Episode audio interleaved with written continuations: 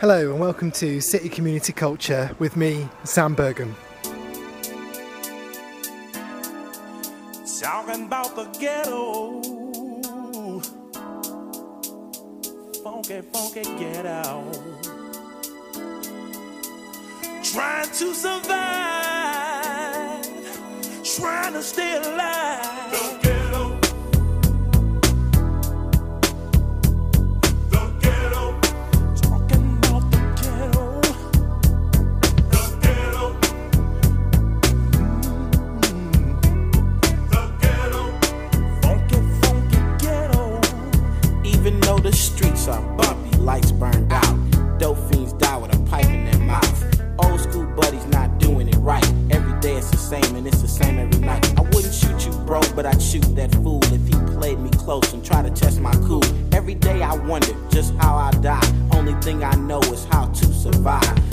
One rule in the real world, and that's to take care of you, only you and yours. Keep dealing with the hard times day after day. Might deal me some dope, but then crime don't pay. Black man trying to break in my house again. Thought he got off the dope, doing time in the pen. Even though my brothers do me just like that, I get a lot of love, so I'm giving it back to the ghetto.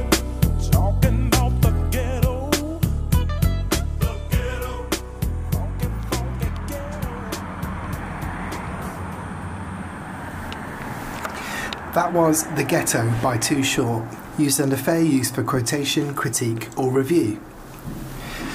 Based on a sample from Donny Hathaway's 1970s soul hit of the same name, The Ghetto is typical of early 90s West Coast rap, with the lyrics claiming to depict the living conditions of America's poorer black urban population. In the song, Too Short is talking about drugs, guns, death, bravado, masculinity, respect, crime, and doing jail time. All of which he associates with a specific geographical, urban, and stereotyped area of the city, the ghetto. But ghettos have existed for centuries. The first was Ghetto Nuovo, which opened in Venice in 1516. This was a, a quarter of the city where Jewish citizens lived, lived, which was heavily policed by the city authorities. Surrounded by a wall and with a curfew that meant people had to be back in that area by nightfall. From the beginning, then, the history of the ghetto is a history of containing ethnic communities in certain spaces in the city, often through discriminatory, racist, and oppressive policing practices. And during World War II, the practice of purposefully concentrating ethnic minorities within specific parts of the city was deployed heavily by the Nazis, who used this practice to oppress Jews across European cities.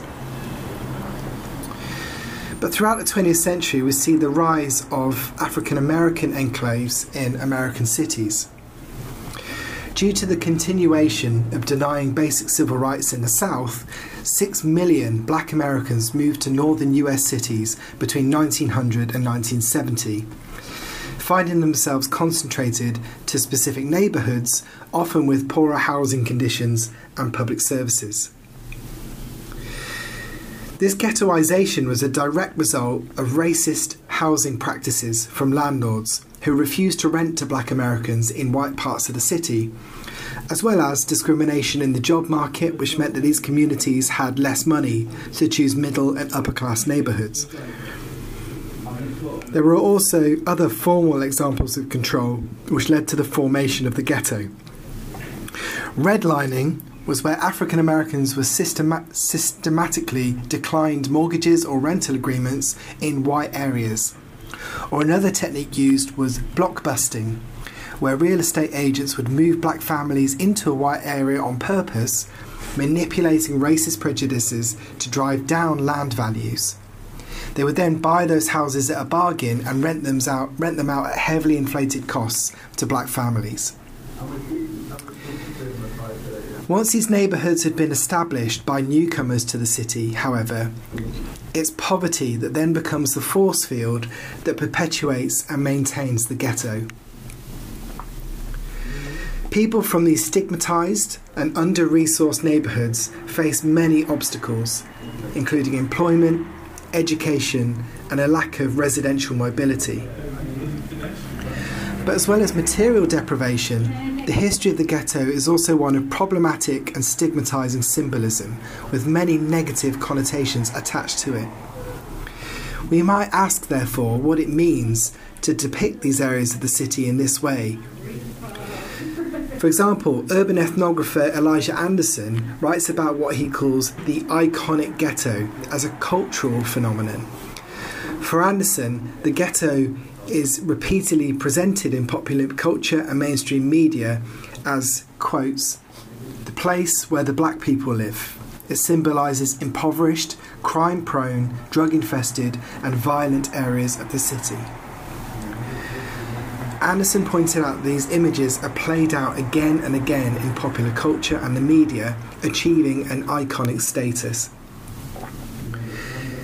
The ghetto image is therefore a powerful source of stereotypes, prejudice, and discrimination, and it means that just by living in one part of the city, your life opportunities and experiences can be vastly shaped by this cultural narrative.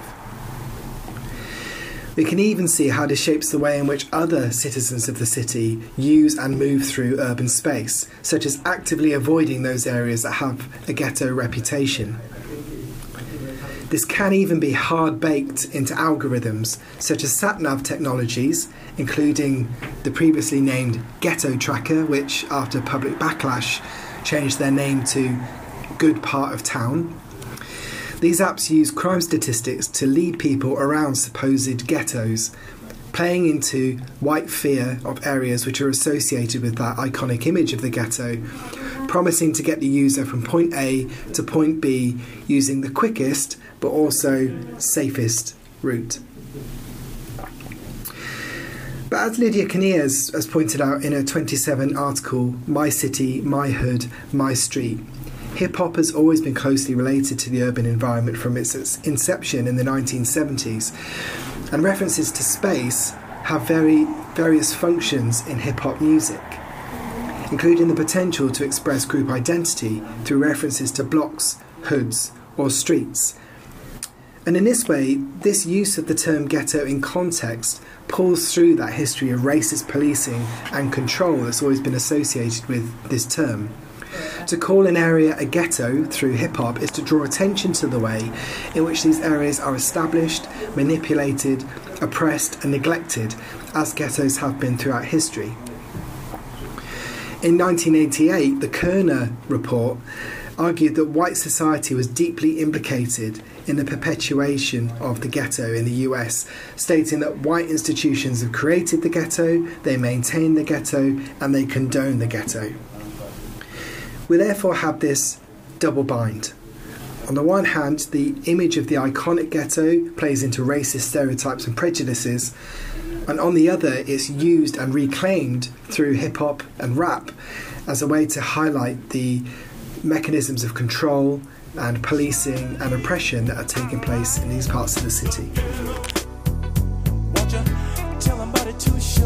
So just the game and don't call it crap, cause to me, life is one hard rap. Even though my sister smoked crack cocaine, she was nine months pregnant, ain't nothing changed. 600 million on a football team, and her baby died just like a dope fiend.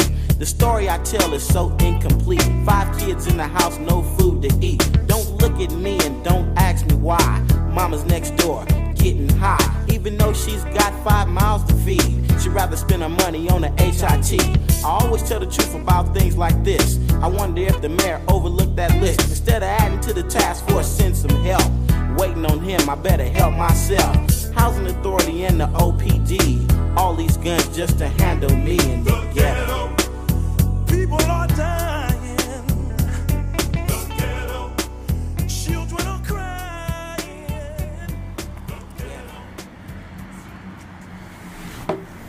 The ghetto, then, is an example of the way in which inequality is spatialised in the city, as well as perpetuated both materially and symbolically.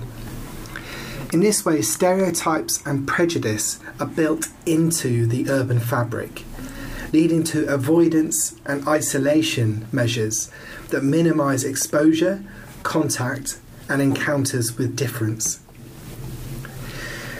High net worth individuals, the super rich, are increasingly adopting a lifestyle where they can move through urban spaces seamlessly, without friction, without ever touching the ground or having to encounter difference. For example, through a combination of private jets, helicopter transfers, and private cars which can move from one underground car park to another, this is a group of people who rarely have to step foot on the street. In his book, The Alpha City, Rowland Atkinson refers to these as alpha transport networks, which create an experience of the city that shapes the egoism and entitlement of the super rich. The urban environment, through these mechanisms, is rendered bespoke for this class, creating spaces which are crafted for the wealthy in mind and removing any need for cohabitation with other citizens and avoiding unsightly spaces. A clear example of this will to divide the city is in the rise of those gilded ghettos, otherwise known as gated communities. These are residential areas and developments which are fenced or walled off from their surroundings, prohibiting or controlling access by means of gates, booms, telecoms, CCTV, security guards, and other technologies. These tightly defended enclaves have an effect on the wider city. For example, the development of these richer areas, specifically designed to attract the middle and upper classes, can push land values up in central city spaces, making it more unaffordable for poorer communities to live there. Gated communities have also blamed for what, what Atkinson has called the death of the public city. The properly urban world of communal support, public services, and community is increasingly put under strain by this geographical removal of people from the public sphere. Outside of the gated community, the right to the city and notions of a citizen's right to support, safety, health, and education are becoming increasingly subject to negotiation. By privatising and enclosing urban spaces, therefore, they are also reducing the political demand for better public services. Instead, hoarding resources within their own community to pay for their own services and urban infrastructure.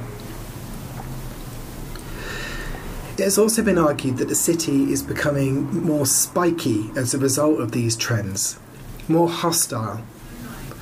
The city is being divided, segregated, separated, and perhaps nowhere is this kind of separating behaviour more extreme than with the super rich, who often display the techniques and technologies of isolation from the city, which are then later mimicked by the middle classes. Such trends as these might be interpreted as a kind of middle class revanchism, reclaiming the urban centre on behalf of a largely white, relatively wealthy and formerly suburban part of the population. And as a result, domestic, space, domestic spaces are becoming fortified and bunkered on a more general level. What we are seeing is a proliferation of technologies that separate, conceal, and secure those with wealth, based upon fear, wariness, and feelings of risk and insecurity. In their work on domestic fortresses, Atkinson and Blandy talk about a trend in housing architecture, which has created neighbourhoods that are increasingly hostile and anxiety ridden. The rise of large industries built upon defensive designs and technologies, they argue, is evidence that some communities seem to be displacing fears, insecurities and prejudices onto the built environment itself, with homes and suburbs taking on the look and feel of increasingly secured, militarised terrains. Fortress homes with panic rooms, CCTV and security guards, gates and spikes, fortified walls, strengthened windows and doors are seen as managing and blocking out the risky world and impressions of risky others who do not belong They are celebrations of retreat and fortification, architectural representations of our fears, which are steadily creating a tessellated urban landscape of compounds, gated communities, and enclaves. One way in which we can picture the way in which these fearful divisions are being spatialised across the city is by focusing on suburbanisation. To understand the suburbs, we might find it instructive to start with American cities, where class and race divisions intersected with a culture of post war prosperity.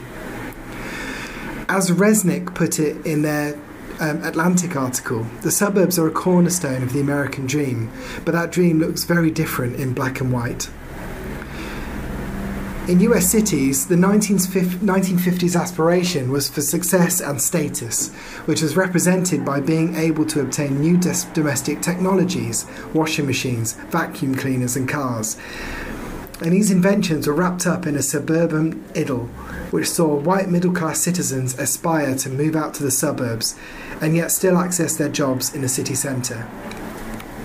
This white flight was also pushed by racist fears of inner city decay, which was indirectly worsened by a loss of tax base and political abandonment. The suburbs, on the other hand, took on the characteristics of conspicuous consumption, which entailed racial and economic exclusivity, as well as a concentration of gendered divisions of domestic labour in the figure of the suburban housewife. If you zoomed right out today, it might look like the American suburbs, such as Long Island, are perhaps becoming more diverse. And yet, what Resnick has found is that they are dividing at the same time. Focusing on Long Island and New York, Resnick points out that there's an invisible wall separating Hempstead, which has low rise apartment buildings, a median household income of 52k a year, and which is 92% black and Hispanic, separated from Garden City, with suburban tree lined streets and large colonial era homes with a median income of 152k and 88% white. Now let's turn to the UK example. In the early 20th century, there were a number of proposals from urban planners which sought to address substandard Industrial Revolution era housing. As a precursor to state led versions of gentrification today, it was supposed that the problems associated with poorer areas of the city could be eliminated through slum clearances and redevelopment. The goal was to move people away from the city centre. Some suburbs were established by philanthropic industrialists who founded worker villages such as Bournville in South Birmingham, which was established by Cadbury in 1900 or New Earswick in York, which was established by Rowntree in 1904. These experiments later inspired the idea of garden cities, which sought to build new towns outside of major UK cities such as Welwyn Garden City and Milton Keynes, which would then be linked with transport to the central city, in effect creating a commuter suburban belt. These towns were pictured and marketed as the antidote to inner city decay and the fear of the working classes and ethnic minorities. They offered instead a vision of security and family life, which is still associated with the suburbs today. So, in this way, we can see how the suburbs represent the way in which urban inequalities have been spatialised over the last century or last couple of centuries. Suburbanisation was seen as progress and a way to solve inner city housing problems using planning, yet it created further spatial divisions and hierarchies. The suburbs became a heteronormative, patriarchal white space, lauded by popular culture in the 1990s as a stultifying and fake experience which then spurred a move towards revanchism and a search for authenticity, which the white middle classes today have sought in the city centre through gentrification and gated communities. In order to find some examples of this, I visited a gated community and a wealthy street in the south and west of Sheffield.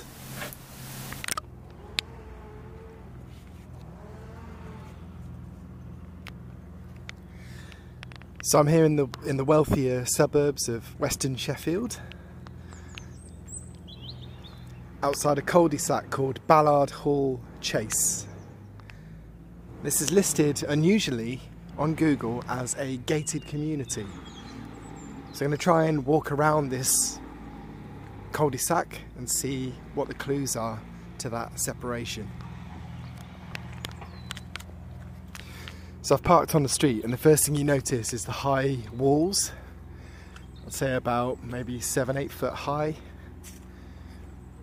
surrounding the whole cul-de-sac.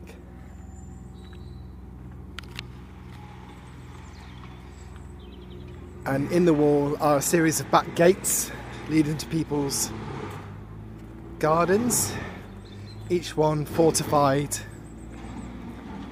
with a heavy duty lock on them,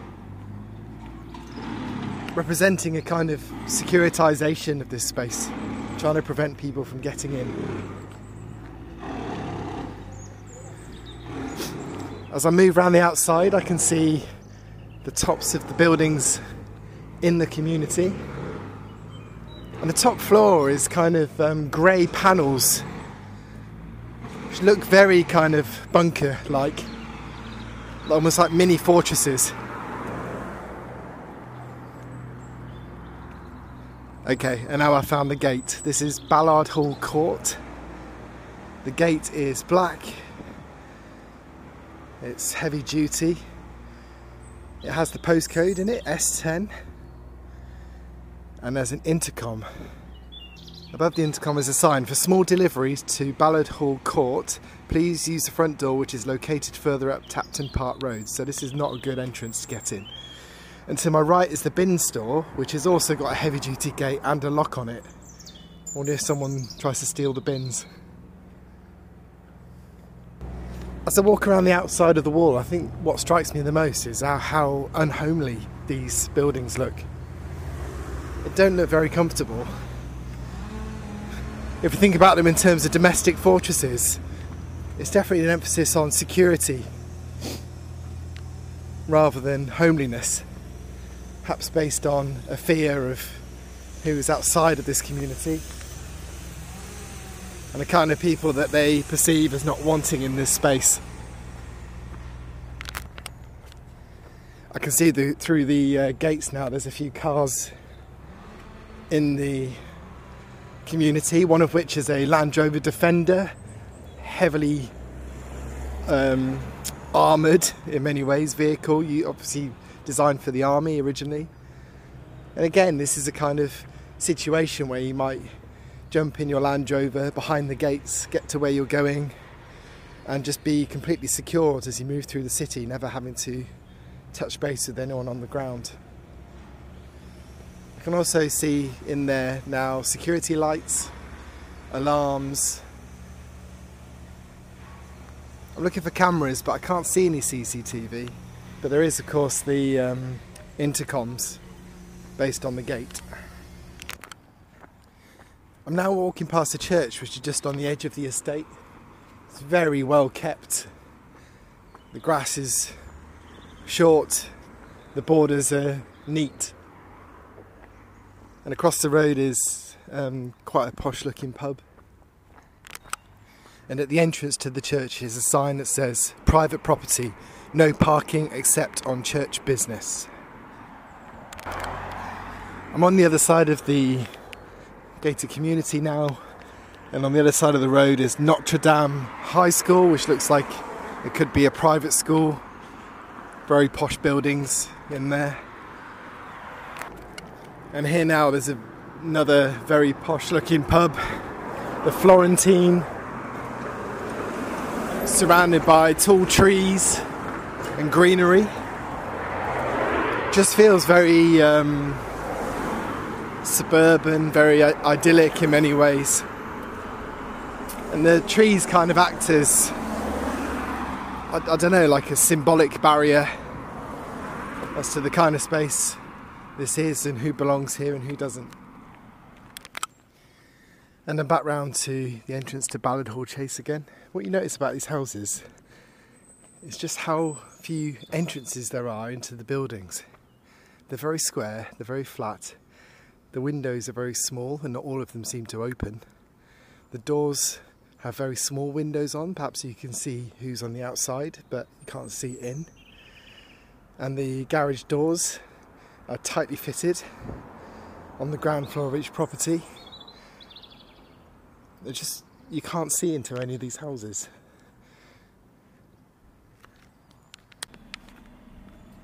So I'm now in the southwest of Sheffield on Whirlow Park Road, well known as one of the most expensive roads in the city, with houses easily going for over a million pounds.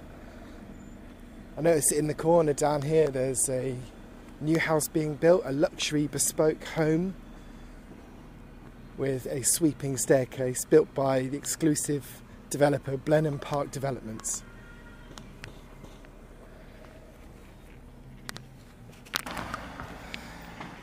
As well as the um, price bracket, I'm looking for clues as to how they maintain this as such an exclusive street.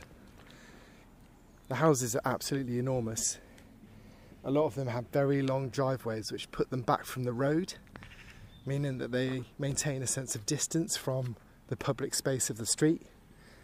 I'm just walking past my first gate, number 25, and there's a sign on the gate SYSS Security. Warning CCTV recorded and monitored for crime prevention and public safety. Probably means I've been filmed now. Not that I gave any consent to be filmed, and I'm just on the street, public space. But there we go. now coming up to the second house. Has a doorbell on the outside, a telecom. And again, massive driveway, house put back from the road, so you can't see into the house. Maintains a sense of distance. There's so few people on the streets in a neighbourhood like this. No social interaction going on at all.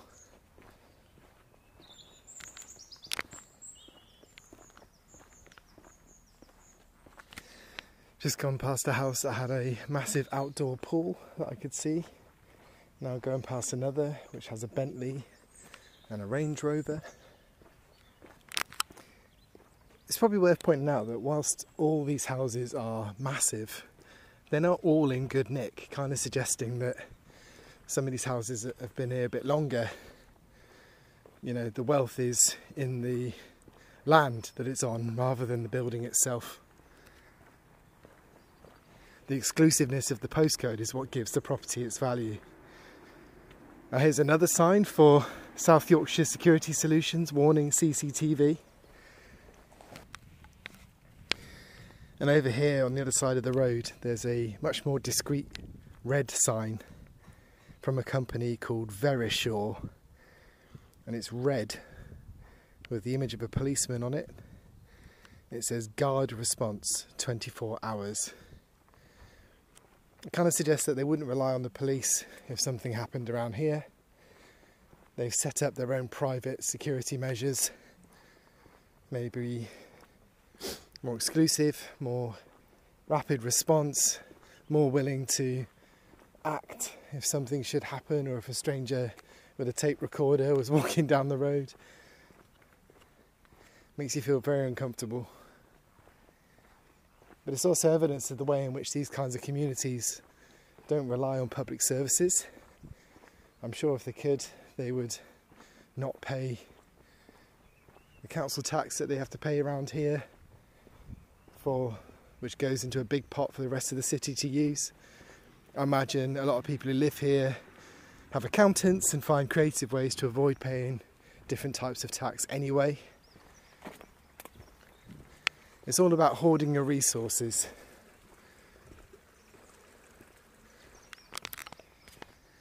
The problem with communities like this is as soon as a stranger walks down the street, it's going to be immediately treated with suspicion.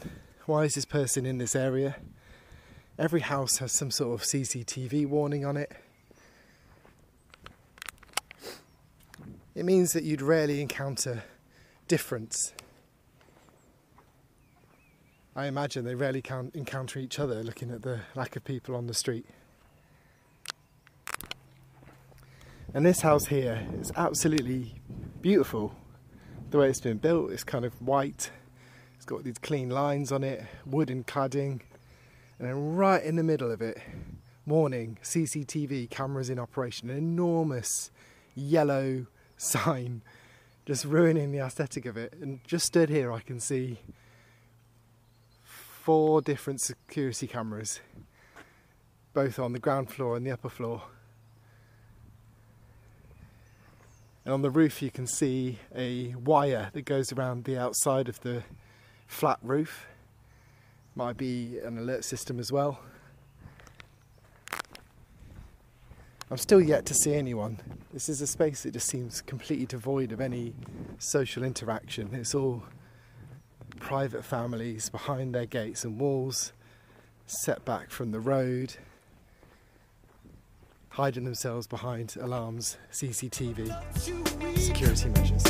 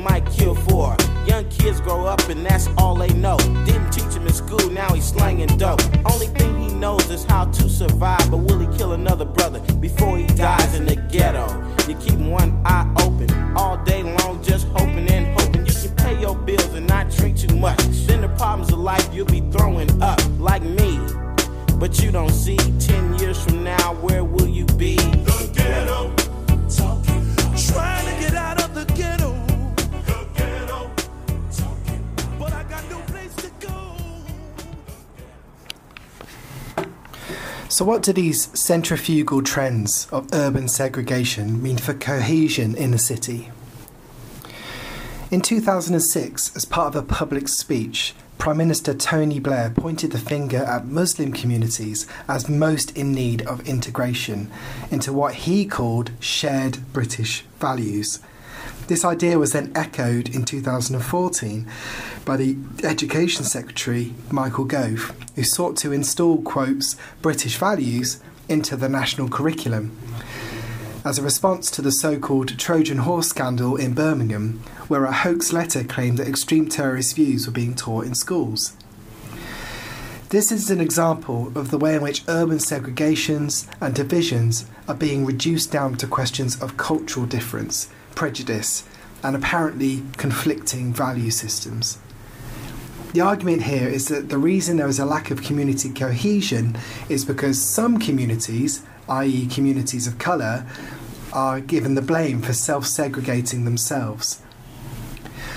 Rather than self segregation representing a choice of where to live in the city, as it would if you were white, this is instead portrayed as an active and problematic choice by ethnic minorities to reject mainstream culture and segregate themselves in British cities. When the problem of division is framed in this way, the logical answer for policymakers is to then target ethnic minorities with disciplinary approaches, forcing them to accept the government's hegemonic version of so called British values. Meanwhile, any suggestion that we might address material inequality in poorer parts of the city becomes replaced by a narrative which promotes re- removing cultural differences. Both ghettos and gated communities are examples of the way in which cities are segregated, not just socially, but also materially and spatially. Both are the result of wider social, political, and economic structures and struggles which concentrate and spatialise inequality in the city. These are then perpetuated through the way in which these spaces are represented and portrayed through the media, through pol- political discourse, and through popular culture. One is framed as a space of fear and insecurity, and the other is framed as a space of safety and concealment. This then creates a self fulfilling prophecy of segregation. Encounters with difference are minimised, undermining and destroying the urban fabric. Thank you for listening, and I'll see you next time on City Community Culture.